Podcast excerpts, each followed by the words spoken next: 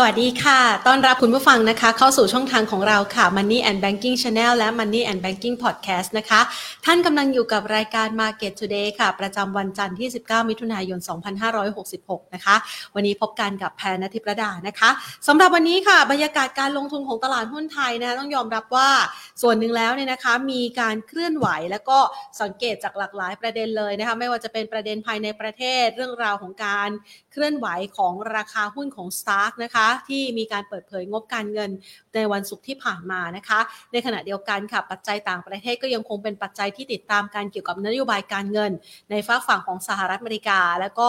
รอติดตามนโยบายการเงินของแต่ละประเทศด้วย ซึ่งช่วงเวลานี้นะคะเป็นช่วงเวลาที่เราจะเห็นความผันผวนนะคะเกี่ยวกับเรื่องของมุมมองนโยบายด้านการเงิน โดยเฉพาะอย่างยิ่งดอกเบี้ยของสหรัฐเนี่ยในมุมมองที่แตกต่างออกไปนะคะ เดิมทีคาดการว่าน่าจะมีการคงอัตราดอกเบี้ยนโยบายแล้ว หรือว่าการขึ้นเนี่ยก็อาจจะขึ้นเพียงแค่ครั้งเดียว แต่ตอนนี้เนี่ยเจ้าหน้าที่เฟดหลายสาขาก็ออกมาสะท้อนนะคะว่าแนวโน้มของการขยับขึ้นอัตราดอกเบี้ยยังคงมีความจำเป็นอยู่ ดังนั้นมันอาจจะมากกว่า1 ครั้งก็เป็นได้ทำให้ตลาดเนี่ยรอติดตามสถานการณ์ดังกล่าวนะคะ ในขณะที่ฝั่งฝั่งของยุโรปเองก็ยังต่อสู้กับอัตราเงินเฟ้อนะคะ โอกาสในการขยับขึ้นอัตราดอกเบี้ยยังมีอยู่ค่อนข้างจะมากล้วค่ะ พร้อมกันนี้ในสัปดาห์นี้เนี่ยนะคะก็จะมีการเปิดเผยนะคะถ้อยแถลงมุมมองด้านการเงินเรื่องของการธนาคารนะคะ ใน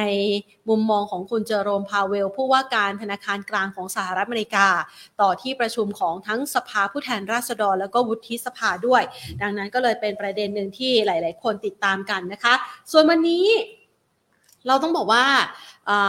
เราจะเห็นนะคะว่าภาพของการเคลื่อนไหวของตลาดหุ้นไทย มันอาจจะมีปัจจัยกดดันนะคะอย่างที่รายงานกันไปก็คือว่าพอมาเป็นประเด็นเช้าวันนี้เลยก็คือมองในเรื่องของ Stark นะคะที่มีการเปิดเผยงบการเงินในปี 2565 และปี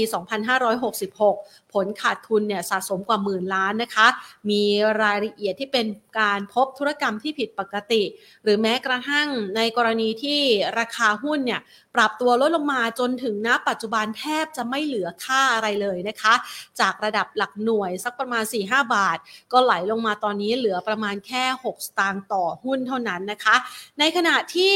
ภาพของการเคลื่อนไหวนะคะเรายังคงจับตาเพราะว่าวันนี้เนี่ยทางด้านของตลาดหลักทรัพย์แห่งประเทศไทยก็มีการขึ้นเครื่องหมาย SP ด้วย เพื่อที่จะตั้งเป็นเครื่องหมายที่ให้นักลงทุนได้พิจารณา แล้วก็มีความระมัดระวังในเรื่องของการลงทุนนะคะ ในขณะเดียวกันก็ยังคงติดตามความคืบหน้าในเรื่องของประเด็นดังกล่าวต่อไป ซึ่งมันก็น่าจะมีผลกระทบต่อความเชื่อมั่นของนักลงทุนในการลงทุนในหุ้นประเภทนี้ด้วย เพราะว่าเมื่อปลายปีที่ผ่านมาก็เพิ่งเกิดกรณีของมอไปนะคะ ทีนี้ เราเห็นภาพแบบนี้แล้วนะคะ ท่ามกลางการลงทุนของตลาดหุ้นไทยที่ต้องยอมรับว่าเมื่อสัปดาห์ที่แล้ว พอจะเห็นสัญญาณซื้อกลับคืนมา มาวันนี้ก็เลยดูเหมือนว่าชะงงักงันกันไป มูลค่าการซื้อขายในช่วงของการปิดตลาดภาคเที่ยงเนี่ยนะคะ เพียงแค่ 17,586 ล้านบาทเท่านั้น สุดท้ายแล้วปิดตลาดภาคเที่ยงไปที่ระดับ 1,555.57 จุดนะคะ มูลค่าการซื้อขายนี่ก็อยู่สักประมาณ 17,000ลดลงไปค่ะสำหรับดัชนีนะคะปรับลดลงไป 3.82 จุด K-Bank ราคาทรงตัวนะคะเดลต้าขยับเพิ่มขึ้น 114 บาทนะคะวันนี้ บวกเพิ่มขึ้นมา 2.24%ปตทสพค่ะ ปรับลดลงไป 0.98% AOT ขยับเพิ่มขึ้น 0.7%ปตทเองปรับลดลงไป 0.79%นะคะ วันนี้ก็ความเคลื่อนไหวด้านราคาพลังงาน ก็ยังคงมีความวิตกกังวลเกี่ยวกับเรื่องของกรณีของจีนที่เศรษฐกิจอาจจะดูไม่ค่อยสู้ดีในช่วงระยะหลังมานี้นะคะ แต่อย่างไรก็ตามปัจจัยที่เกี่ยวข้องกับจีน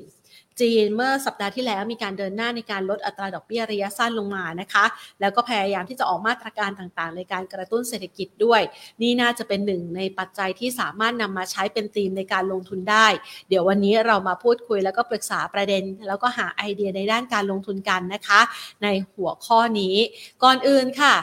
ไปขอบพระคุณนะคะ ผู้ใหญ่ใจดีที่ให้การสนับสนุนรายการของเรากันก่อนนะคะ บริษัท True Corporation จำกัดมหาชน บริษัทเมืองไทยประกันชีวิตจำกัดมหาชน และทางด้านของธนาคารไทยพาณิชย์จำกัดมหาชนค่ะ เอาละไปพูดคุยกันนะคะ กับนักวิเคราะห์ของเราในวันนี้ คุณทกฤษชาติเชิดศักดิ์นะคะ ผู้ช่วยผู้อำนวยการจากบริษัทหลักทรัพย์กรุงศรีพัฒนาสินค่ะ สวัสดีค่ะ คุณทกฤษค่ะสวัสดีครับคุณแพรสวัสดีครับท่านผู้ฟังทุกท่านครับ ค่ะ บรรยากาศวันนี้มองยังไงบ้างคะในฐานะนักวิเคราะห์ เปิดตลาดมาวันแรกก็ดูอื่นๆเลยนะคะแถมยังมีประเด็นสตาร์กมาอีก ก็เลยสตันกันไปทั้งตลาดเลยอะค่ะ ครับผมคิดว่าจริงๆ ตลาดหุ้นน่าจะไซด์เวย์นะครับ กรอบสัปดาห์นี้เรายังคงมองบริเวณ 1545 แล้วก็แนวต้านเนี่ยเราคิดว่าบริเวณ 1,576 จุดนะครับ ส่วนหนึ่งเนี่ยผมคิดว่าจริง ๆ สัปดาห์นี้เนี่ยมันมีทั้งปัจจัยในประเทศกับปัจจัยต่างประเทศนะครับในต่างประเทศอย่างที่คุณแพนไล่เรียงมานะครับผมว่าทั้งประเด็นในฝั่งของจีนที่น่าจะมีการออกมาตรการกระตุ้นเศรษฐกิจซึ่งตลาดเนี่ยนะครับคงคาดหวังนะครับว่าจะเห็นนะครับรวมถึงในส่วนของสัปดาห์นี้เนี่ยจริงๆจะมีการรายงานตัวเลขเศรษฐกิจหลาย ๆ ตัว ทั้งในฝั่งสหรัฐ PMI นะครับแล้วก็อย่างบ้านเราเนี่ยประเด็นเรื่องการเมืองนะครับประเด็นหุ้นรายตัวอย่างสตาร์กเนี่ย ก็น่าจะเป็นประเด็นนะครับ ที่ทำให้หุ้นไทยเนี่ยในช่วงนี้คงเป็นขนาดคือแกว่งตัวถึงแกว่งตัวขึ้นครับ อืมค่ะ มูลค่าการซื้อขายนี่น้อยมากๆเลยนะคะ คือแต่ละวันแต่ละวันเนี่ยถอยลงมาเรื่อยๆ จนกระทั่งมาวันนี้เนี่ยหมื่นเจ็ดเองครึ่งเช้านะคะ สาเหตุหลักเป็นเพราะนักลงทุนไม่มั่นใจหรือเปล่าคะคุณทักกิจมองยังไงคะเพราะถ้าเจอกรณีสตาร์กเข้าไปนี่ใครลงทุนนี่หมดเนื้อหมดตัวนะ ใช่ไหมคะ เออผมคิดว่าก็น่าจะมีส่วนนะครับด้วยภาพของจริงๆต้องต้องยอมรับไล่เรียงตั้งแต่อาทิตย์ที่แล้วก่อนนะตัวตลาดหุ้นโลกเนี่ยปรับเพิ่มขึ้นเฉลี่ย 4-5%นะครับอาจจะมีบ้านเราที่ไม่ค่อย perform เท่าไหร่นะครับมองสัปดาห์ที่แล้วเนี่ยบ้านเราขึ้นไม่ถึง 1%นะครับ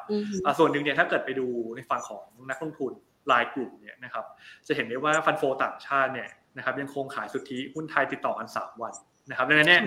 บ้านเราเนี่ยถ้าจะเห็นแรง การปรับเพิ่มขึ้นเนี่ยผมว่าคงต้องรอในฝั่งของต่างชาตินะเพราะว่าถ้าเกิดมาไล่ดูสัปดาห์ที่แล้วเนี่ยเพลเยอร์ที่ซื้อขายนะครับในฝั่งของคนที่ซื้อเนี่ยนะครับส่วนใหญ่จะเป็นตัวสถาบันกับรายย่อยนะครับอันนี้เนี่ยมันเลยเป็นที่มาครับว่าหุ้นไทยในช่วงนี้เนี่ยนะครับฟันโฟต่างชาติเนี่ยนะครับยังไม่ได้กลับมาเต็มที่ทำให้หุ้นไทยในช่วงนี้คงเป็นลักษณะคือแกว่งตัวบริเวณเนี่ยครับ อืม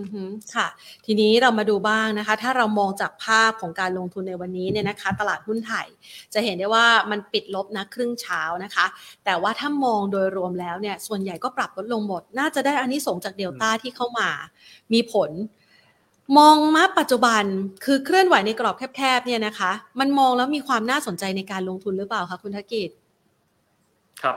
คือผมคิดว่าในช่วงนี้เนี่ยหน้าหุ้นนะครับ ข้อสังเกตนะผมว่า หุ้นค่อนข้างที่จะ selective พอสมควรนะครับ ตัวที่เล่นขึ้นมาในช่วงนี้เนี่ยนะครับต้องมีปัจจัยบวกเฉพาะตัว หรือแม้แต่ตัวที่ลงเนี่ยอันนี้เนี่ยมันชัดเจนเลยว่าพอมันมีปัจจัยลบเข้ามาอย่างกรณี Stark นะครับหุ้นที่ลิงก์นะครับหรือมีธุรกิจที่เกี่ยวข้อง หรือมีแต่แม้แต่มีรายชื่อนะครับผู้ถือหุ้นนะครับ อันนี้เนี่ยหุ้นก็จะถูกกดดันนะครับช่วงนี้เนี่ยเรียกได้ว่าต้อง selective นะครับดังนั้นเนี่ยในลักษณะ การลงทุนแบบนี้ผมว่าภาพของการลงทุนเนี่ยนะครับอาจจะต้องเลือกดีๆนะครับ อย่างตัวเดลต้าเนี่ยผมว่าภาพของตัวเดลต้าเนี่ยอย่างสัปดาห์ที่แล้วค่อนข้างที่จะ relate กับเดลต้าในฝั่งไต้หวันนะครับหรือแม้แต่ประเด็นเรื่องภาพของเศรษฐกิจสหรัฐนี่ที่เราเห็นตัวเลขเศรษฐกิจในช่วงที่ผ่านมานะครับไม่ได้แย่เท่าไหร่ เราเริ่มเห็นกลุ่มอิเล็กทรอนิกส์หลาย ๆ ตัวเนี่ยเริ่มที่จะกลับมา perform นะครับดังนั้นเนี่ยนะครับในช่วงนี้ผมว่า กลุ่มอิเล็กทรอนิกส์อย่างเดลต้าเนี่ยนะครับเริ่มเห็นความสนใจของนักลงทุนนะครับ ที่กลับเข้ามาลงทุนนะครับค่ะแต่ว่าเราแนะนำให้ตามต่อไหมคะ หรือว่าถ้าหากว่ามองในกลุ่มอิเล็กทรอนิกส์นี่เรามองตัวไหนน่าสนใจบ้างคะจริงๆอิเล็กทรอนิกส์เราพอยไปที่ 2 ตัวนะครับในส่วนของตัว HANA กับ KCE นะครับผมคิดว่าถ้าจะเลือกลงทุนในกลุ่มอิเล็กทรอนิกส์เนี่ยนะครับเรามองไปที่ 2 ตัวนี้นะครับ ก็คือภาพของ ตัวทีมจีนนี่แหละครับ เราเชื่อว่าภาพของเศรษฐกิจจีนนะครับ น่าจะเริ่มเห็นนะครับทรายที่ดีจากการกระตุ้นเศรษฐกิจนะครับ ซึ่งทั้ง HANA กับ KCE เนี่ยเขามีสัดส่วนรายได้ในจีนนะครับสัดส่วนเนี่ย20%นะครับ โดยค่าเฉลี่ยนะครับ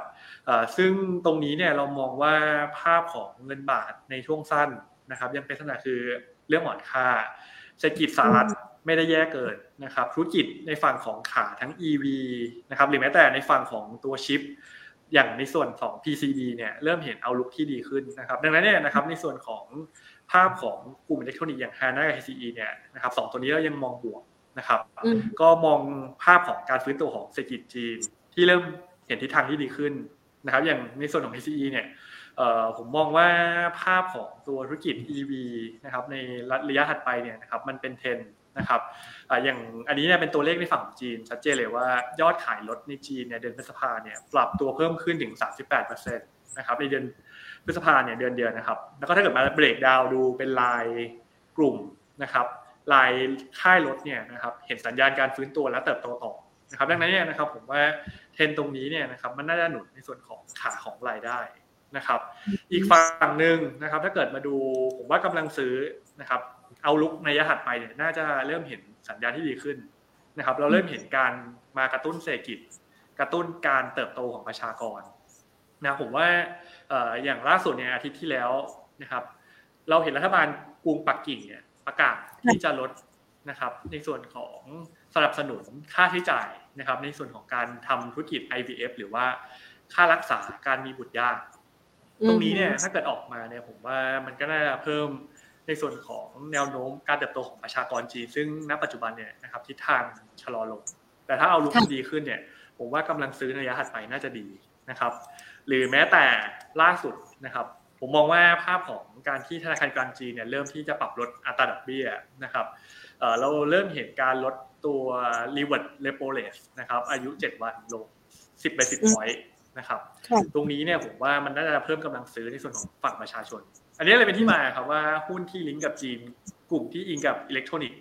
ที่มีสัดส่วนธุรกิจอิงกับจีนเนี่ยครับเริ่มที่จะเห็นสัญญาณเชิงบวกนะครับถามว่าอิเล็กทรอนิกส์ก็มองไปที่สองตัวนี้ครับฮาน่ากับ ACE ครับ อ่านะคะ อันนี้เป็นออเดอร์ไปก่อนเลยนะสำหรับมาตรการกระตุ้นเศรษฐกิจของจีนนะคะ ทีนี้เราลงมาลงลึกกันบ้างนนะคะ เพราะว่าในกรณีของเศรษฐกิจจีนเนี่ยต้องยอมรับว่าในช่วง 3-4 เดือนที่ผ่านมา ตัวเลขมันเริ่มพลิกกลับมาไม่เป็นไปดังหวังนะคะ หลาย ๆ ภาคอุตสาหกรรมเริ่มชะลอตัว ตรงนี้เรากังวลใจมากน้อยแค่ไหนคะ คุณแม่คือมองนี้ครับ ผมว่าตอนนี้มันมีสามส่วนที่ในฝั่งจีนเนี่ยสัญญาณมันชะลอนะครับ จริงๆควอเตอร์ที่หนึ่งเนี่ยมันเริ่มเห็นสัญญาณการกลับมาฟื้นละแต่มันยังไม่กลับไปจุดนักก่อนเกิดโควิด ต้องอย่าลืมว่าจีนเพิ่งจะมาเปิดประเทศนะครับ ช่วงต้นเดือนมกรานะครับ เราเห็นสัญญาณชะลอเนี่ยสามส่วนส่วนแรกก็คืออัตราการว่างงานนะครับ แต่การว่างงานที่มันเพิ่มขึ้นในฝั่งของจีนเนี่ย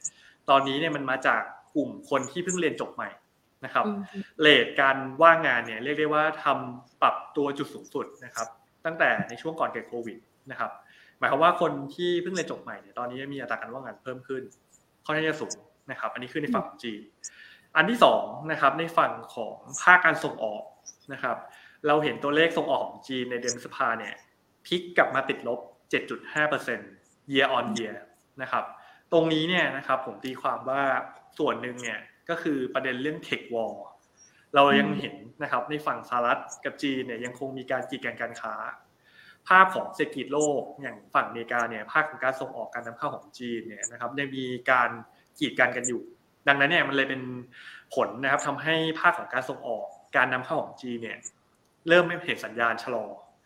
แล้วก็อันที่3นะครับก็คือในฝั่งของ property นะครับภาคสังหารของจีนเนี่ยยังคงเป็นปัญหาอยู่ มันเลยเป็นที่มาครับว่า สัปดาห์ที่แล้วทำไมเราเริ่มเห็นหุ้นฮ่องกงหุ้นจีนเนี่ยรีแอคข่าวเชิงบวก ประเด็นว่าจะมีการออกมาตรการกระตุ้นโครงสร้างพื้นฐานหนึ่งล้านล้านหยวนนะครับ อันนี้เนี่ยนะครับเป็นความคาดหวังที่ตลาดเนี่ยเก่งขึ้นมาว่าจะมี ซึ่งจริงๆอาทิตย์ที่แล้วเนี่ยทางฝั่งธนาคารไม่ว่าจะเป็นธนาคารรัฐนะครับ ธนาคารภาคเอกชนของจีนเนี่ยมีการออกมาตรการนะครับในการลดดอกเบี้ยทั้งเงินฝากเงินกู้ลง อันนี้เป็นการนำร่อง แต่เม็ดเงินที่จะหวังจากนโยบายการคลังเนี่ยคงสร้างพื้นฐานนะครับ อันนี้เนี่ยผมว่ามันเป็นสิ่งที่ตลาดรออยู่ครับ ค่ะ เราคาดหวังว่ามันมีโอกาสนะคะ ในการที่จะถ้าถ้าจะออกเนี่ยมันได้ใหญ่ขนาดนั้นจริงไหมมันมีกำลังเหลือเหรอคะสำหรับจีนเรามองยังไงอะคะจริงๆ ผมว่ามีดูในการที่จะออกมาตรการกระตุ้นครับ พี่แทนคือคือผมมองนี้ หนึ่งเลยผมว่าไปดูตัวเงินเฟอ้อของจีนยังต่ำนะครับ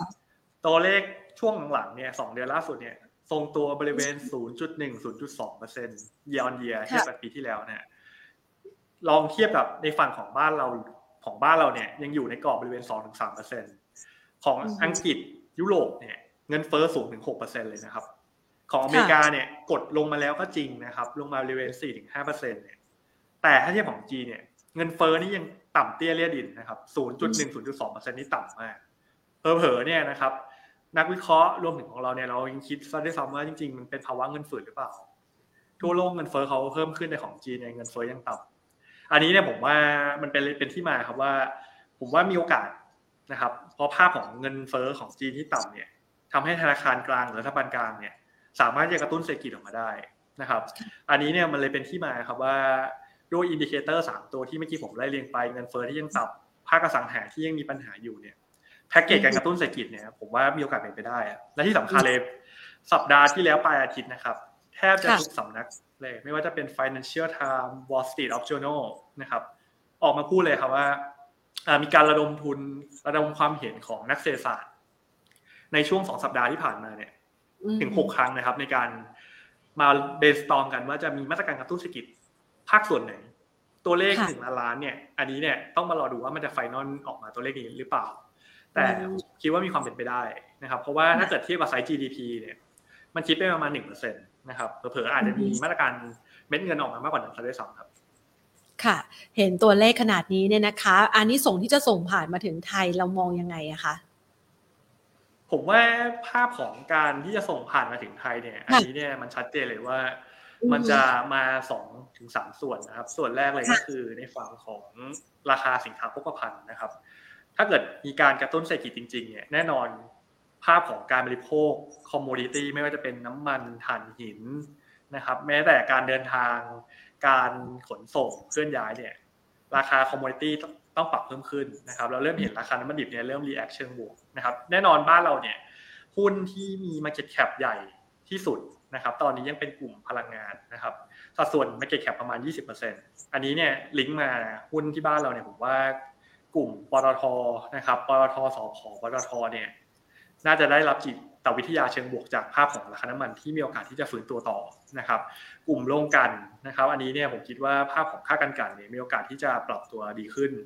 แล้วก็ที่สำคัญเลยเนี่ยเราเห็นอย่างตัว soft commodity เนี่ยช่วงปลายสัปดาห์ที่แล้วเนี่ย ไม่ว่าจะเป็นราคาน้ำตาล ราคาถั่วเหลือง ราคาน้ำมันปาล์มนะครับ อันนี้เนี่ยมีอานิสงส์จากภาพของความคาดหวังจะเห็นการกระตุ้นเศรษฐกิจนะครับ ประกอบกับอีกฝั่งหนึ่งเนี่ยผมคิดว่าปีนี้มันเป็นปีที่ทั่วโลกนะครับรวมถึงในฝั่งบ้านเราเนี่ยนะครับเผชิญกับภาวะเอลนีโญลานีญานะครับในฝั่งของบ้านเราเนี่ยเจอกับภาวะเอลนีโญเนี่ยนะครับตรงนี้มันก็เลยเป็นปัจจัยหนุนทำให้ soft commodity เนี่ยปรับตัวเพิ่มขึ้น ก็ลิงก์กลับมาในบ้านเราเนี่ยผมว่ากลุ่ม soft commodity น่าจะได้ อันที่2ผมมองว่ากำลังซื้อนะครับ แน่นอนถ้าเอาลุกระยะถัดไปเนี่ยมันมีการกระตุ้นเศรษฐกิจประชาชนนะครับภาคธุรกิจได้แรงหนุนจากมาตรการกระตุ้นของภาครัฐเนี่ยผมว่าแน่นอนภาพของการเคลื่อนย้ายเม็ดเงินลงทุน หรือแม้แต่การท่องเที่ยวในบ้านเราเนี่ยนะครับมันน่าจะดีขึ้นเรื่อยๆนะครับดังนั้นเนี่ยสเต็ปถัดไปผมว่ากลุ่มท่องเที่ยวนะครับ กลุ่มโรงแรมน่าจะได้ประโยชน์นะครับ แล้วก็กลุ่มอื่นๆถ้าคือจริงไล่เรียงเนี่ยเยอะมากมายครับ ไม่ว่าจะเป็นกลุ่มที่เกี่ยวข้องกับการขนส่ง เรือเทกองนะครับ อันนี้เนี่ยก็น่าจะได้ประโยชน์จากภาพของเศรษฐกิจที่มันน่าจะดีขึ้นครับ อืมนะคะ เห็นได้ชัดเลยนะ เพราะว่าหุ้นในกลุ่มต่างๆ ที่เมื่อสักครู่นี้คุณธกิจว่ามาเนี่ยนะคะ ก็มีโอกาสของสัญญาณที่เริ่มฟื้นตัวนะคะ ไปดูที่ราคาน้ำมันกันก่อนละกันเมื่อสักครู่นี้พูดถึงราคาน้ำมันนะคะส่วนหนึ่งเนี่ยมันมีขยับขึ้นเหมือนกันค่ะคุณธกิจ แต่ว่าอีกส่วนหนึ่งมันก็ดูเหมือนกังวลใจอยู่พอสมควรนะ ราคาน้ำมันนี่ก็เลยผันผวนนะคะ เดี๋ยวบางวันบวกลบต่ำกว่า 70 เดี๋ยวบางวันก็มีโผล่ขึ้นมาได้บ้างเนี่ยนะคะ เหนือ 70 มาได้บ้าง เราประเมินแนวโน้มของราคาน้ำมันที่พ่วงกับไปกลุ่มพลังงานเนี่ยยังไงอะคะจริงๆ ราคาน้ำมันดิบเนี่ยนะผมผมว่าถ้าเทียบกับปีที่แล้วเนี่ยอันนี้ต้องยอมรับว่าคงไม่ใช่การขึ้นไปทำ new high รอบใหม่ น้ำมันปีนี้เนี่ยค่าเฉลี่ยผมว่ายังไง เทียบกับปีที่แล้วต้องต่ำกว่านะครับ กรอบการเคลื่อนไหวเนี่ยผมคิดว่าบริเวณ 70-80 เหรียญเนี่ยนะครับ อันนี้เนี่ยผมว่าปีนี้เนี่ยอาจจะเห็นการเคลื่อนไหวในกรอบเนี่ยนะครับ คือมันมีแรงหนุนจากภาพของเศรษฐกิจจีนที่มันฟื้นนะครับแต่อีกฝั่งหนึ่งนะครับก็คือฝั่ง supply เนี่ยนะครับผมว่าเรายังเห็นภาพของ supply ในsupply ในฝั่งสหรัฐที่เพิ่มขึ้นนะครับ ในฝั่งของกลุ่มโอเปกนะครับที่ยังคงมีเข้ามา แม้ระยะสั้นเนี่ยซาอุดีอาระเบียเนี่ยจะมีการปรับลดกำลังการผลิตนะครับ แต่อีกฝั่งหนึ่งคือฝั่งของ demand เนี่ย คงต้องมาหวังนะครับ ก็คือในฝั่งของสหรัฐกับในฝั่งจีนว่าปีนี้เนี่ยนะครับเราต้องมองนะครับหรือว่าตีความว่าตัวเลขเศรษฐกิจสหรัฐมันเป็นยังไงนะครับซึ่งดูเหมือนว่านักเศรษฐศาสตร์ส่วนใหญ่เนี่ยจะมองว่าปีนี้ recession ในฝั่งสหรัฐน่าจะยังคงไม่เกิด หรือถ้าจะเกิดก็คงเป็นแบบ mild recession นะครับ ก็คือคงไม่ได้หดตัวแบบรุนแรง อันนี้คือชัดเจนเลยว่าผมอิงคาดการณ์ของการประชุมเฟดรอบล่าสุดแล้วกันนะฮะอย่างเฟดเนี่ยเขามองเลยว่า GDP สหรัฐปีนี้เนี่ย คาดโตหนึ่งเปอร์เซ็นแล้วโตเป็นขั้นบันไดก็คือปีหน้าโตหนึ่งจุดหนึ่งแล้วก็โตดีขึ้นในปีสองพันยี่สิบสี่นะครับ ดีขึ้นเมื่อเทียบกับปีที่แล้วซะด้วยซ้ำตรงนี้มันก็เป็นตีการตีความได้ว่าเศรษฐกิจสหรัฐคงไม่ได้แย่นะครับ ถ้าเกิดสหรัฐไม่แย่นะครับ การบริโภคน้ำมันก็น่าจะดีขึ้น แต่อีกฝั่งหนึ่งขาหนึ่งผมว่าภาพของเศรษฐกิจจีนที่ครึ่งปีแรกเนี่ยถ้ายังไม่เฟิร์นเนี่ยนะครับ มันก็อาจจะเป็นขาหนึ่งที่ทำให้การบริโภคเนี่ยไม่ได้กลับมาในจุดที่ สมดุลที่สุดนะครับดังนั้นเนี่ยน้ำมันเนี่ยผมว่าอาจจะเห็นการ rebound หรือว่าแกว่งตัวขึ้นในช่วงสั้นได้แต่กรอบการขึ้นเนี่ยคงไม่ได้กลับไปทะลุร้อยเหรียญครับอืมแสดงว่าหุ้นในกลุ่มน้ำมันเนี่ยที่อาจจะไปอิงกับเศรษฐกิจจีน กับแนวโน้มเศรษฐกิจสหรัฐอเมริกา กรอบการเคลื่อนไหวเราประเมินไว้ยังไงคะ ในฐานะที่มันเป็นตัวเต็ง ที่จะรับไชน่าเพลย์ด้วยนะคะ แต่ว่าเศรษฐกิจโดยรวมมันอาจจะยังไม่ค่อยสนับสนุนสักเท่าไหร่แถมราคาก็ไม่ค่อยสนับสนุนในช่วงนี้ เรามองกรอบการเคลื่อนไหวเอาไว้ยังไงคะผมว่าถ้าน้ำมันนะครับอย่างเมื่อกี้กรอบที่ให้ไปเจ็ดสิบถึงแปดสิบเหรียญส่วน หุ้นในกลุ่มพลังงานเนี่ยผมว่าอย่างในฝั่งของปตทปตทสพเนี่ยอันนี้ถามในเชิงกลยุทธ์เนี่ยเรามองเป็นลักษณะคือเทรดดิ้งตามทิศทางราคาน้ำมันนะครับเพราะว่า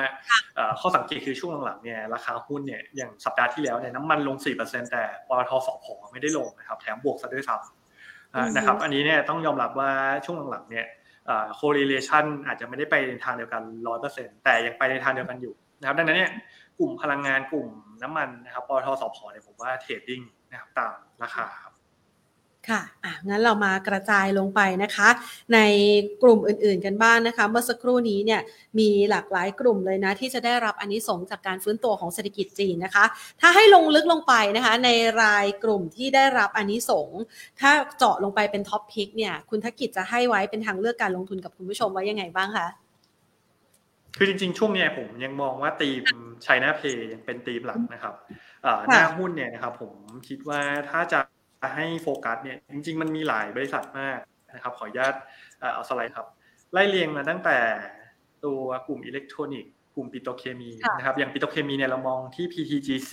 IVL นะครับอย่างในฝั่งของตัวแพคเกจจิ้งเรามองที่ SCGP นะครับ อย่างในฝั่งของตัวอิเล็กทรอนิกส์เรามองไปที่ HANA KCE นะครับนิคมนะครับเรายังมองที่อมตะกวากลุ่มค้าปลีกเรามองไปที่ Global DoHome นะครับอันนี้จะเป็นหน้าหุ้นที่เรามองว่าภาพของทีม China Pay เนี่ยน่าจะได้ประโยชน์จากที่เมื่อกี้ผมไล่เรียงไปแล้วยังเป็นกระแสนะครับอย่างน้อยก็คือ 1-2 สัปดาห์นี้นะครับเพราะว่าเรามองว่าผมอ้างอิงในฝั่งของ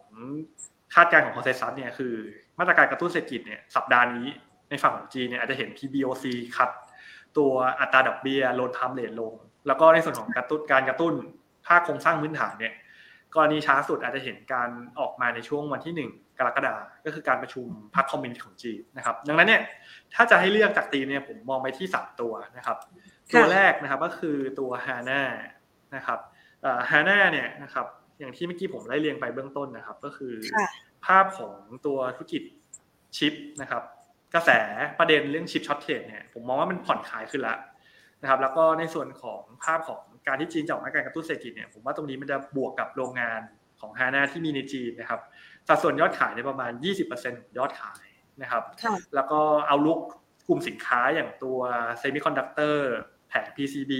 นะครับ ผมมองว่าภาพของอุตสาหกรรมยานยนต์ EV เนี่ยมันน่าจะยืนระยะยืนระยะได้ดี นะครับ อันนี้เนี่ยนะครับก็มองเป็น theme megatrend แล้วก็ทีมที่ลิงกับจีนนะครับ ตัวที่สองผมมองไปที่ตัว IVL นะครับ ผมมองไปที่ตัวปิโตรเคมีนะครับ คือ outlook กำไร quarter สองเนี่ยผมว่าเริ่มเห็นสัญญาณการฟื้นละ quarter สองเนี่ยเราประเมินกำไรที่ 5,000 ล้านบาทนะครับเติบโต 368% Q on Q นะครับแต่ Y on Y เนี่ยยังดอกอยู่ ที่เติบโต Q on Q เนี่ยส่วนหนึ่งก็คือ volume ของตัวสเปซเพชรนะครับ แล้วก็ตัว integrated oxide นะครับ derivative น่าจะเห็นการฟื้นตัวเข้าสู่ช่วง high season นะครับแล้วก็ในฝั่งของ demand จากธุรกิจไฟเบอร์นะครับซึ่งตรงนี้เนี่ยในภูมิภาคเอเชียมันเริ่มเห็นการฟื้นแล้วนะครับก็มองว่า IBL เนี่ยเป็นกลุ่มปิโตเคมีแล้วหุ้นเนี่ยยังไม่ได้ปรับเพิ่มขึ้นเยอะนะครับยังอยู่โซนล่างนะครับมองว่าราคาปัจจุบันเนี่ยนะครับ forward PE เนี่ย11 เท่านะครับแล้วถ้าเกิดมองใน รูปของ EV per EV bida นะครับ ยังอยู่ในระดับ 7.8 เท่าค่อนข้างยังต่ำอยู่นะครับ ก็เป็นตัวที่2ที่เรายังมองบวกครับ target price 41 บาทค่ะตัวที่3ผมมองไปที่ปิโตรเคมีตัวหนึ่งครับ ก็คือตัว PTGC นะครับ เป็นทีม China Pay เหมือนกันนะครับ คือกำไรปีนี้ผมประเมินนะครับทาง KCS เราประเมินว่าจะพลิกกลับมากำไร 9,000 ล้านบาทนะครับ จากปีแล้วที่ขาดทุนนะครับเนื่องจากไม่มีการปิดซ่อมบำรุงใหญ่ ทั้งโรงกลั่นและโรงโอเลฟินนะครับแล้วเรามองว่าปีนี้เนี่ยน่าจะไม่มี stock loss ก้อนใหญ่ด้วยนะครับอีกฝั่งหนึ่งก็คือการเปิดประเทศของจีนเนี่ยนะครับเรามองว่าน่าจะหนุน demand การใช้พลาสติกดีขึ้นนะครับแล้วก็น่าจะกระตุ้น demand ในฝั่งปิโตรเคมีนะครับดังนั้นเนี่ย outlook กำไรนะครับตัว PTTGC เนี่ยเราประเมินกำไรจะเติบโตตั้งแต่ quarter ที่2จนถึง quarter ที่4ของปีเนี่ย โต Q1Q ต่อเนื่องนะครับเอา valuation นะครับราคาหุ้นปัจจุบันเนี่ยซื้อที่เทรดที่ forward price to book value เนี่ย 0.6 เท่านะครับเรียกได้ว่าต่ำสุดในรอบหลายปี ก็เป็นอีกตัวหนึ่งครับที่ผมว่าราคาหุ้นเนี่ยยังไม่ได้ปรับเพิ่มขึ้นมานะครับ target price 59 บาทครับ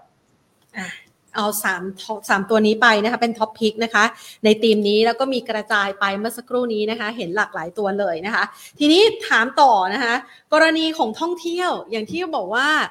คนไทยเนี่ยนะคะ เวลาที่เรานึกถึงคนจีนเราก็จะนึกถึงภาพที่เขามาเที่ยวไทยนะคะ ท่องเที่ยวนี่มันมีตัวเต็งไหมคะ หรือว่าจริงๆแล้วท่องเที่ยวนะปัจจุบันนี้มันขึ้นมา เรียกว่าราคาใกล้เต็มมูลค่าแล้วหรือยังเรามองยังไงคะ คือภาพของท่องเที่ยวเนี่ยจริงๆต้องยอมรับก่อนครับคุณแผนว่า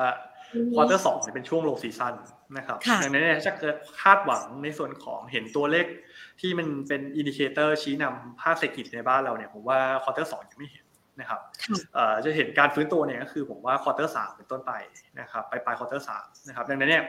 ถามมุมมองของเราเนี่ยผมมองไปที่กลุ่มโรงแรมอย่างในฝั่งที่ลิงก์ไป เกี่ยวกับในฝั่งของตัวธุรกิจในฝั่งยุโรปมากกว่าอย่างตัวมินนะครับผมมองว่า top pick กลุ่มโรงแรมเนี่ยเราเลือกมินนะครับก็คือช่วง quarter สองเป็นช่วง high season ของเขาด้วยนะครับแล้วก็เทรนประเด็นเรื่องค่าไฟนะครับผมว่าน่าจะปรับลงตามราคาแก๊สที่เรียกได้ว่าลงมาใกล้เคียงกับช่วงก่อนเกิดโควิดครับอืมอืม อะเมื่อสักครู่นี้นะคะ ได้ยินอยู่ประโยคหนึ่งนะคะ บอกว่าคนมีลูกยากที่จะเตรียมมาตรการสนับสนุน นึกถึงไทยเลย เม็ดเงินตรงนั้นถ้าหากว่าทางการจีนสนับสนุนให้เขามีบุตรกันจริง ๆ เนี่ยนะคะ จะส่งตรงมาถึงโรงพยาบาลในบ้านเราไหมคะ เรามองยังไงบ้างคะครับจริงๆผมเตรียมสไลด์อันนี้มานะฮะคือช่วงเช้าวันศุกร์นะครับ คือกรุงปักกิ่งเนี่ยเขามีการออก มาตรการที่จะให้ค่าใช้จ่าย ค่ารักษาภาวะมีบุตรนะครับ ซึ่งอันนี้เนี่ยมันรวมอยู่ในแพ็กเกจประกันสุขภาพ แล้วก็จะเอฟเฟกตีฟช่วงเดือนกรกฎานะครับ อันนี้เนี่ยพยายามหารายละเอียดว่าเอ่อมันสามารถเอามาใช้ในต่างประเทศรวมถึงบ้านเราได้หรือเปล่านะครับอันนี้ยังไม่มีรายละเอียดแต่ผมว่าถ้ามันออกมาจริง ๆนะครับ แล้วก็เป้าหมายเนี่ยนะครับของคนจีนเนี่ยส่วนใหญ่ก็คืออยากมีลูกชายนะครับ แล้วก็จริงๆต้องยอมรับว่าบ้านเราเนี่ยนะครับ คุณหมอนะครับการให้บริการภาวะการมีบุตรยากเนี่ยถือว่ามีความเชี่ยวชาญแล้วก็เป็นจุดเด่นนะครับตรงนี้เนี่ยถ้าเกิดมีการเข้ามาจริงๆเศรษฐกิจจีนกลับมาฟื้นจริง ๆกำลังซื้อกลับมาเนี่ยผมว่ามันมีโอกาสสูงเลยที่จะเริ่มเห็นการกลับเข้ามานะครับในส่วนของการใช้บริการธุรกิจ IVF นะครับ เม็ดเงินเนี่ยนะครับในรายละเอียดยังไม่ได้มีบอกนะครับแต่อันนี้มันเป็นทรายว่าในฝั่งของ G เนี่ยพยายามจะกระตุ้นให้คนมีบุตรมากขึ้น ไม่มากก็น้อยผมว่าอย่างน้อยเนี่ยบ้านเราน่าจะได้อันนี้สงนะครับ ไม่ทางตรงก็ทางออกนะครับ ดังนั้นเนี่ยถามเรานะครับผมว่าตัวที่น่าจะได้ประโยชน์มากที่สุดเนี่ยจะเป็นหุ้นโรงพยาบาลเอกชัย อันนี้ออกตัวก่อนว่าเราไม่ได้ทำการทำบทวิเคราะห์ นะครับ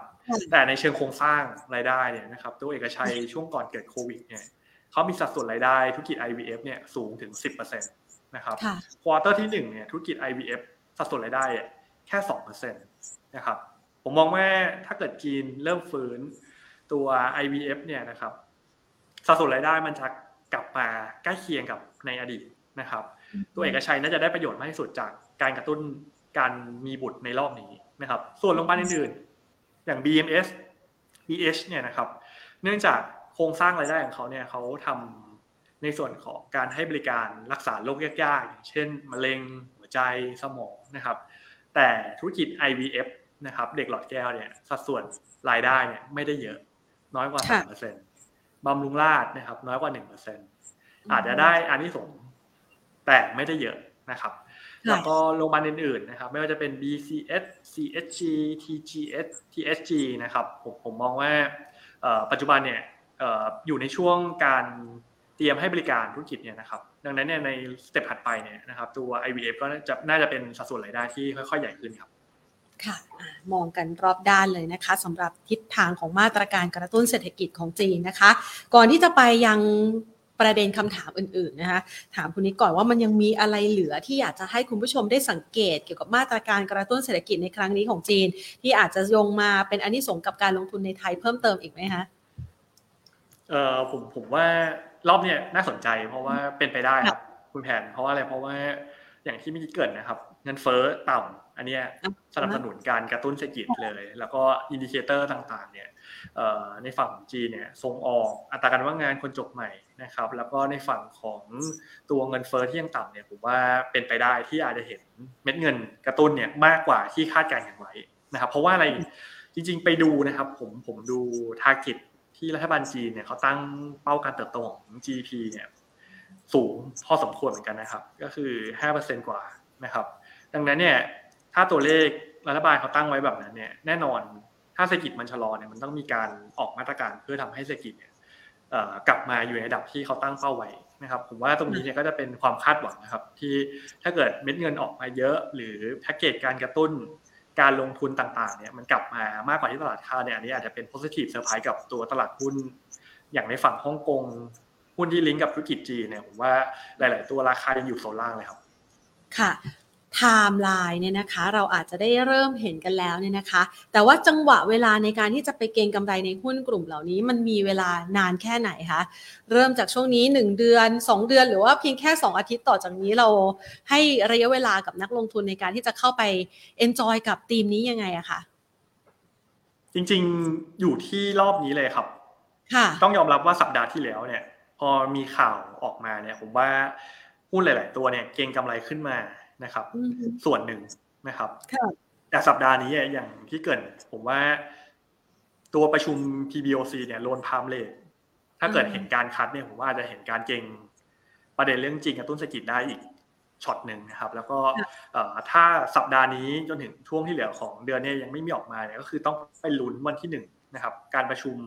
คณะกรรมการคอมมิวนิสต์ของจีนนะครับ หรือว่าตัวโพลิสบูโรนะครับ อันนี้เนี่ยดูเหมือนว่า economist ส่วนใหญ่เนี่ยจะคาดหวังว่าจะเห็นการผลักดันมาตรการกระตุ้นตรงนั้น ดังนั้นเนี่ยผมมองว่าอย่างน้อยระยะสั้นเนี่ยหนึ่งถึงสองสัปดาห์เนี่ยหุ้นที่อิงกับ China play เนี่ยมันยังมีโมเมนตัมการเก็งกำไรได้ต่อนะครับ อันนี้เนี่ยผมมองแบบกรอบสั้นๆก่อนเลยอ่าฮะอ่านะคะจะได้ให้คุณผู้ชมนะคะ มองหาจังหวะแล้วก็โอกาสกันเดี๋ยวเรื่องของดอกเบี้ยเนี่ยเดี๋ยวรู้วันพรุ่งนี้แล้วเพราะเขาประชุมกันพรุ่งนี้นะคะ ใช่ใช่ไหมอ่านะคะ อ่าทีนี้เรามาดูก่อนนะคะ ดูต่อนะคะอะมองจากเรื่องของธีมการลงทุนไชน่าเพลย์ไปแล้วนะคะ ขอไปตามต่อในเรื่องของตัวอื่นๆกันบ้างนะคะ ในกรณีของตลาดหุ้นไทยณปัจจุบันนี้ค่ะคุณนิก เราหายกังวลใจเกี่ยวกับเรื่องการเมืองยังผมว่าประเด็นเรื่องการเมืองเนี่ยนะครับยังคงเป็นประเด็นที่ investor ให้น้ำหนักอยู่ เพราะว่าอะไรเพราะว่าดูจากนักทุนต่างชาติก็ได้นะฮะ foreign เนี่ยยังคงเรียกได้ว่ากลับมาซื้อหุ้นไทยไม่ได้เยอะเท่าไหร่ ซื้อเนี่ย ไม่ได้มีเป็นการกลับมาซื้อติดต่อด้วย แถมสัปดาห์ที่แล้วเนี่ยขายสุทธิไปอีกสามวัน อันนี้ก็เป็นตัวสะท้อนที่ดีครับว่าinvestor ส่วนใหญ่ทั้งรายย่อยหรือแม้แต่ทั้งทุนต่างชาตินะครับเขายังมองว่าประเด็นเรื่องการเมืองเนี่ยเป็นประเด็นที่เรียกได้ว่ายังอยู่ในโฟกัสของเขาครับ อืมอืม เพราะว่าเห็นตอนนี้เริ่มมีเสียงอะไรนะ กังวลใจจะมีม็อบไหมมีหรือเปล่าหรือไม่มีสรุปแล้วจะชัดไหมการจัดตั้งรัฐบาล ตรงนี้ก็ยังเป็นปัญหาอึมครึมต่อไปนะคะใช่ครับ ในช่วงเนี้ยนะครับผมผมว่าโฟกัสตลาดจะอยู่ตรงนี้แหละ แต่ข้อดีข้อหนึ่งก็คือเดี๋ยวเราจะเห็นความคืบหน้าที่มันเร็วกว่าที่ตลาดคาดก็คือ อย่างการที่กกตเนี่ยเขาจะรับรองสสภายในสัปดาห์นี้วันพุธเนี่ยนะครับ ถ้ามันเป็นไปตามที่หน้าสื่อที่ออกมาเนี่ย ผมว่าอย่างน้อยเนี่ยมันเริ่มเห็นพัฒนาการเชิงบวกในส่วนของความคืบหน้าทางการเมืองนะฮะแต่ก็เป็นประเด็นที่ต้องติดตามต่อในส่วนของการจัดตั้งรัฐบาลครับ ค่ะ รอต่อไปนะคะอ่าอันนี้เข้าขายว่าเรายังต้องรอต่อไปนะคะอะงั้นเรามาดูคำถามจากคุณผู้ชมบ้างค่ะคุณนี้คะคุณผู้ชมส่งมาถามนะคะ หลายตัวเลยทีเดียวขอเริ่มต้นกันที่ตัวแมคโครแล้วกันแมคโครเนี่ยคุณผู้ชมถามว่าลงมาที่ราคาตรงนี้อ้าวแต่มันก็ขึ้นแล้วนะสำหรับถ้ามองราคานะคะ ณปัจจุบันที่ราคาปัจจุบันคุณผู้ชมถามว่า น่าสนใจไหมครับ อ๋อเมื่อกี้คนละตัวอะแนวรับตรงนี้สามสิบหกบาทน่าสนใจไหมครับ ผมว่าเทนแมคโครโดยรวมยังเป็นการแกว่งลงถ้ายังไม่มีนะครับผมผมมองว่าอาจจะเป็นลักษณะคือเล่นรีบาวนะครับ แนวรับเนี่ยนะครับ ก็คือโลบริเวณโซนสามสิบหกสายสองสายหกจุดสองห้านะครับ อันนี้จะเป็นโซนตรงนั้นคือ ซื้อตรงนี้นะครับผมว่าถ้าเกิดต่ำกว่าสามสิบห้าจุดห้าเนี่ยอันนี้อาจจะต้องพิจารณา cut loss แต่ถ้าเกิดรับแล้วเด้งเด้งต่อเนี่ยผมคิดว่าอาจจะเป็นการ trading ขึ้นมา ขายโซนบริเวณสามสิบแปดบาทครับมองเป็นการเล่น rebound มากกว่าครับ ค่ะ ไปที่ตัว DEXON นะคะ DEXON คุณผู้ชมถามว่าราคากลับลงมาตรงนี้ มันยังโอเคอยู่ไหมครับแนวโน้มไม่ได้ถึงขาลงค่ะ ผมว่าภาพคล้ายๆกันเลยนะครับ ราคาหุ้นยังเป็นลักษณะคือแกว่งตัวในโซนไซด์เวย์นะครับ แนวรับเนี่ยโซนนี้เลยครับ 2.74 2.76 นะครับ แล้วก็จุดที่ห้ามต่ำกว่าก็คือต่ำกว่า 2.5 เนี่ย อาจจะต้อง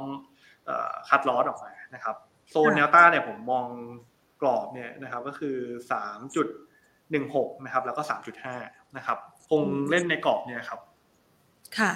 งั้นไปต่อที่ตัว AOT AOT มองยังไงคะ ผมมองว่า AOT นะครับ อันนี้เนี่ยดูจากในรูปเนี่ยค่อนข้างจะชัดเจนเลยว่าแนวต้านเนี่ยนะครับมีเส้นค่าเฉลี่ยหลายเส้นนะครับที่ขวางอยู่นะครับโซนบริเวณ 74 76เนี่ยแถวๆนี้นะครับจะเป็นโซนแนวต้านนะครับ แล้วก็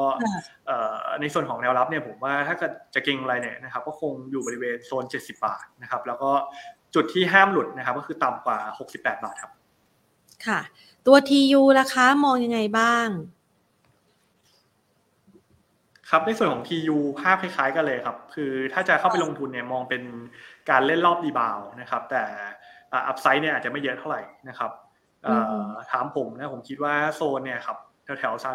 สิบสามจุดสี่นะครับอันนี้เป็นโซนที่เล่น rebound นะครับก็กรอบแนวต้านน่าจะอยู่บริเวณสิบสี่บาทนะครับ ส่วนจุดที่ไม่ควรต่ำกว่าก็คือสิบสามบาทนะครับ ก็สำหรับคนที่รับความเสี่ยงได้ต่ำเนี่ยเป็นผมผมอาจจะแนะนำไม่เข้าไปลงทุนครับมองเป็นการ trading rebound มากกว่า ค่ะ วันนี้นะคะสำหรับตัว OTO นะคะ คุณผู้ชมถามว่าคงติดมานานละ เพราะเราฟลอร์มาหลายวันนะคะ ราคาวันนี้เริ่มขยับขึ้น ถามว่าตรงนี้ถั่วได้ไหมโอ้ขึ้นมาไปลงต่อหรือเปล่า คือจริงๆต้องยอมรับว่า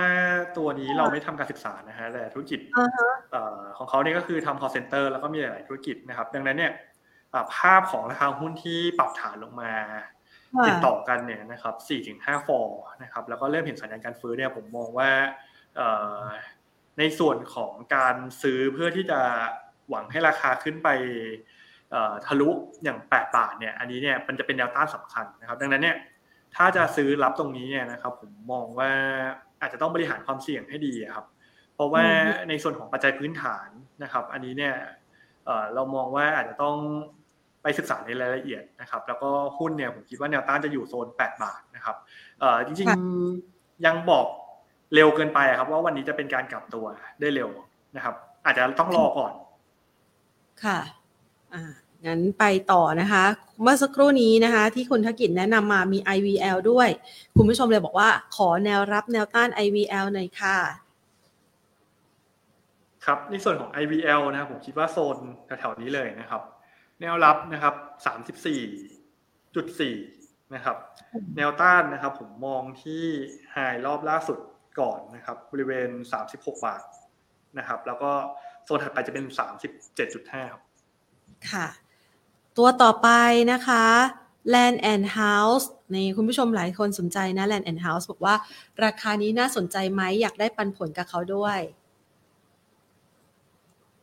นี่ก็ลงมาที่แลนด์แอนด์เฮ้าส์ค่ะ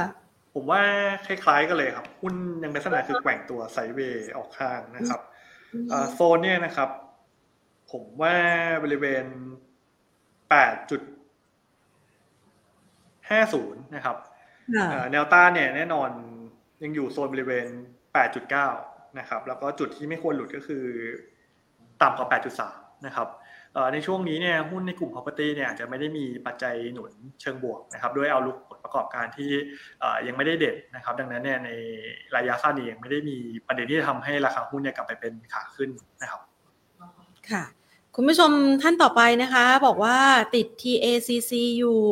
ถัวดีไหมคะ เหมือนจะอย่างลงต่อนะ ใช่ครับคือภาพของหุ้นเนี่ยหลังจากหลุดโลลงมา แล้วก็เป็นลักษณะคือแกว่งตัวไซด์เวดาวเนี่ยผมมองว่ายังไม่ใช่การกลับตัวนะครับยังไม่เห็นสัญญาณการกลับตัวนะครับผมว่าต้องรอดูก่อนนะครับ ห้ามต่ำกว่าโลล่าสุดที่ทำมาก็คือบริเวณ 4.92 เนี่ยนะครับ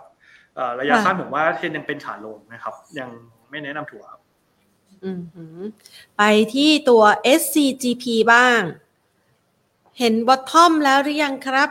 อ๋อ SCGP นี่เป็นตัวแนะนำด้วยใช่ไหมคะ มองยังไงบ้างคะ ใช่ครับ คือ SCGP เนี่ยผมว่าเริ่มเห็นสัญญาณการฟื้นตัวของตัวธุรกิจนะครับคอร์เตอร์สองอาจจะยังไม่ได้กลับมาเด่น แต่ครึ่งปีหลังเนี่ยจะเห็นการฟื้นตัวที่ชัดแล้วถ้าเกิดจีนกลับมาดีนะครับ สัญญาณจีนเนี่ยเศรษฐกิจเริ่มเห็นสัญญาณฟื้นนะครับ ต้นทุนเนี่ยเราเริ่มเห็นอย่างตัวทานหินที่ปรับลงลงมาแล้วนะฮะเอาลุกเนี่ยระยะถัดไปเนี่ยมีโอกาสที่จะฟื้นขึ้นมานะครับ ก็มองกรอบระยะสั้นก่อนเลยนะครับ โซน 42 บาท อันนี้เป็นแนวต้านแรกนะครับ แล้วก็อีกแนวต้านหนึ่งเนี่ยนะครับ ผมคิดว่า 46 บาทนะครับ ขออีกสักสามตัวนะคะ CRC ราคาตรงนี้ถั่วได้ไหมคะ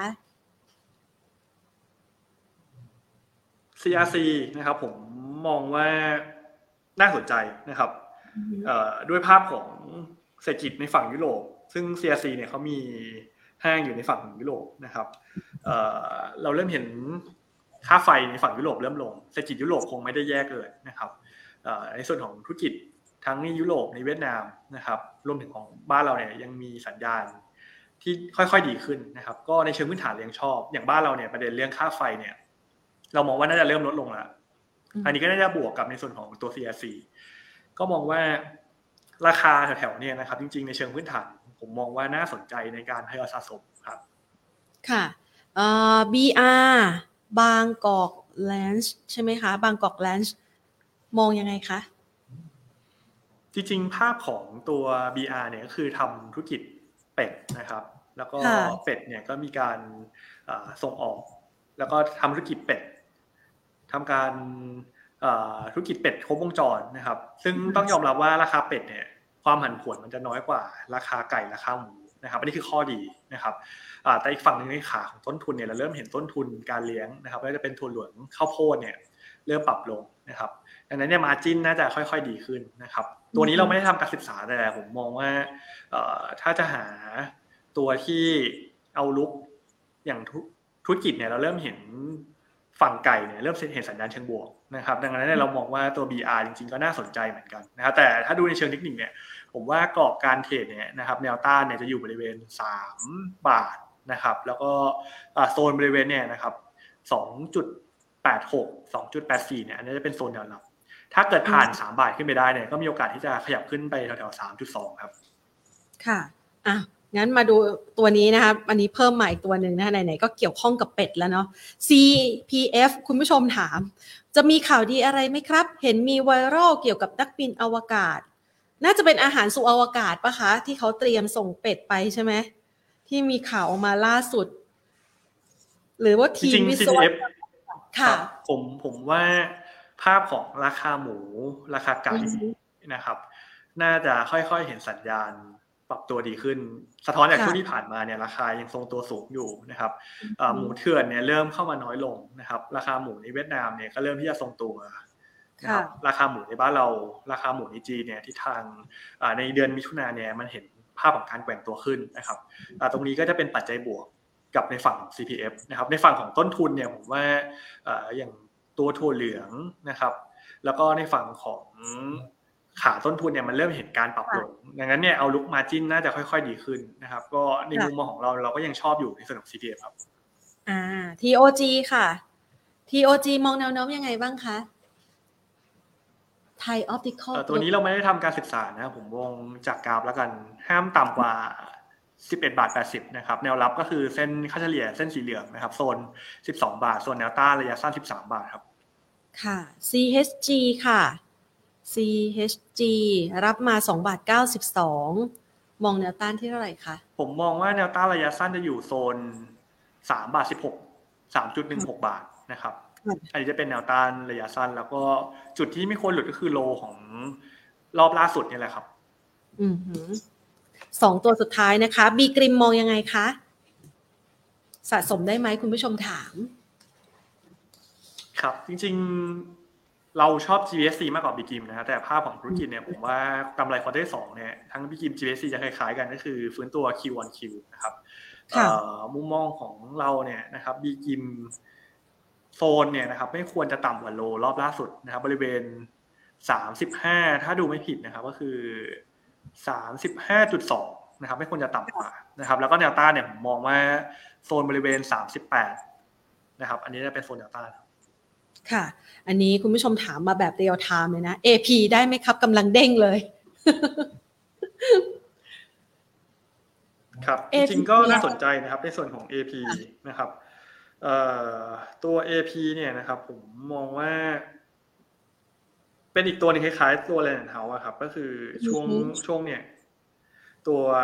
หุ้นกลุ่ม property เนี่ยมันอาจจะมีประเด็นเฉพาะอย่าง AP เนี่ย เราเห็นสัปดาห์ที่แล้วเนี่ยมันมีการเปิดตัวคนคอนโดโครงการใหม่ก็คือไลท์พหลลาดพร้าวนะครับ มูลค่า 3.5 พันล้านบาทนะครับการเปิดขายในโครงการเนี่ยมันถือว่าดีกว่าเป้าที่คาดไว้นะครับ อันนี้ก็จะเห็นว่าราคาหุ้นเนี่ยปรับตัวเพิ่มขึ้นเรียข่าวนี้ แล้วก็ quarter สองเนี่ยเราคาดว่า presale มีโอกาสที่จะมากกว่าเป้าที่ AP ตั้งไว้นะครับ outlook ระยะสั้นเนี่ย quarter สองผมว่าน่าสนใจนะครับกำไรมีโอกาสที่จะโต year on year Q on Q นะครับ target price เนี่ยเราประเมินที่ 15 บาท นะครับเรายังแนะนำซื้อนะจริงๆเป็น top pick ของกลุ่ม property ที่เราประเมินอยู่ด้วยครับอ่านะคะโอ้โหวันนี้ถามกันมาอย่างคึกคักนะคะแล้วคุณผู้ชมก็ขอบคุณคุณนิกมาด้วยนะคะ ที่ช่วยตอบคำถามให้นะคะ วันนี้ต้องขอขอบคุณคุณนิกมากนะคะ นอกจากให้ไอเดียกับเราแล้วก็ยังมาช่วย consult ให้กับคุณผู้ชมหลาย ๆ ท่านด้วยนะคะ วันนี้ขอบคุณครับ สวัสดีค่ะ คุณนิกนะคะ คุณนิกพักกิจค่ะนะคะชาติเชิดศักดิ์นะคะ ผู้ช่วยผู้อำนวยการจากบริษัทหลักทรัพย์กรุงศรีพัฒนสินนะคะ ตอบให้นะคะในหลาย ๆคำถามเลย แล้วก็เจาะลึกกันไปนะคะสำหรับหุ้นตัวเต็งที่จะมีโอกาสรับจีนนะคะ กระตุ้นมาตรการเศรษฐกิจที่เราจะเริ่มเห็นชัดกันนะคะ คุณนิกบอกว่าคือสัปดาห์ที่ผ่านมาธนาคาร เฉพาะกิจ เขาเรียกว่าธนาคารภาครัฐนะคะ ที่มีการดูแลโดยภาครัฐทยอยลดอัตราดอกเบี้ยมาอย่างต่อเนื่องนะคะ แล้วก็มีเสียงสะท้อนออกมาจากภาคธุรกิจต่างๆ อยากจะให้มีมาตรการกระตุ้นเศรษฐกิจออกมา เพื่อช่วยให้เศรษฐกิจของจีนที่ฟื้นตัวหลังโควิดเนี่ยจะได้แข็งแกร่งแล้วก็เดินหน้าต่อไปนะคะ เดี๋ยวพรุ่งนี้ดูสัญญาณค่ะ เพราะว่าพรุ่งนี้ก็จะมีการประชุมของธนาคารกลางจีน ซึ่งคาดหมายกันว่าน่าจะมีการลดอัตราดอกเบี้ยเงินกู้ในระยะเวลา 1 กับ 5 ปีนะคะ แล้วเดี๋ยวเอามารายงานกันด้วยวันนี้หมดเวลาลงแล้วนะคะ ลากันไปก่อนสวัสดีค่ะ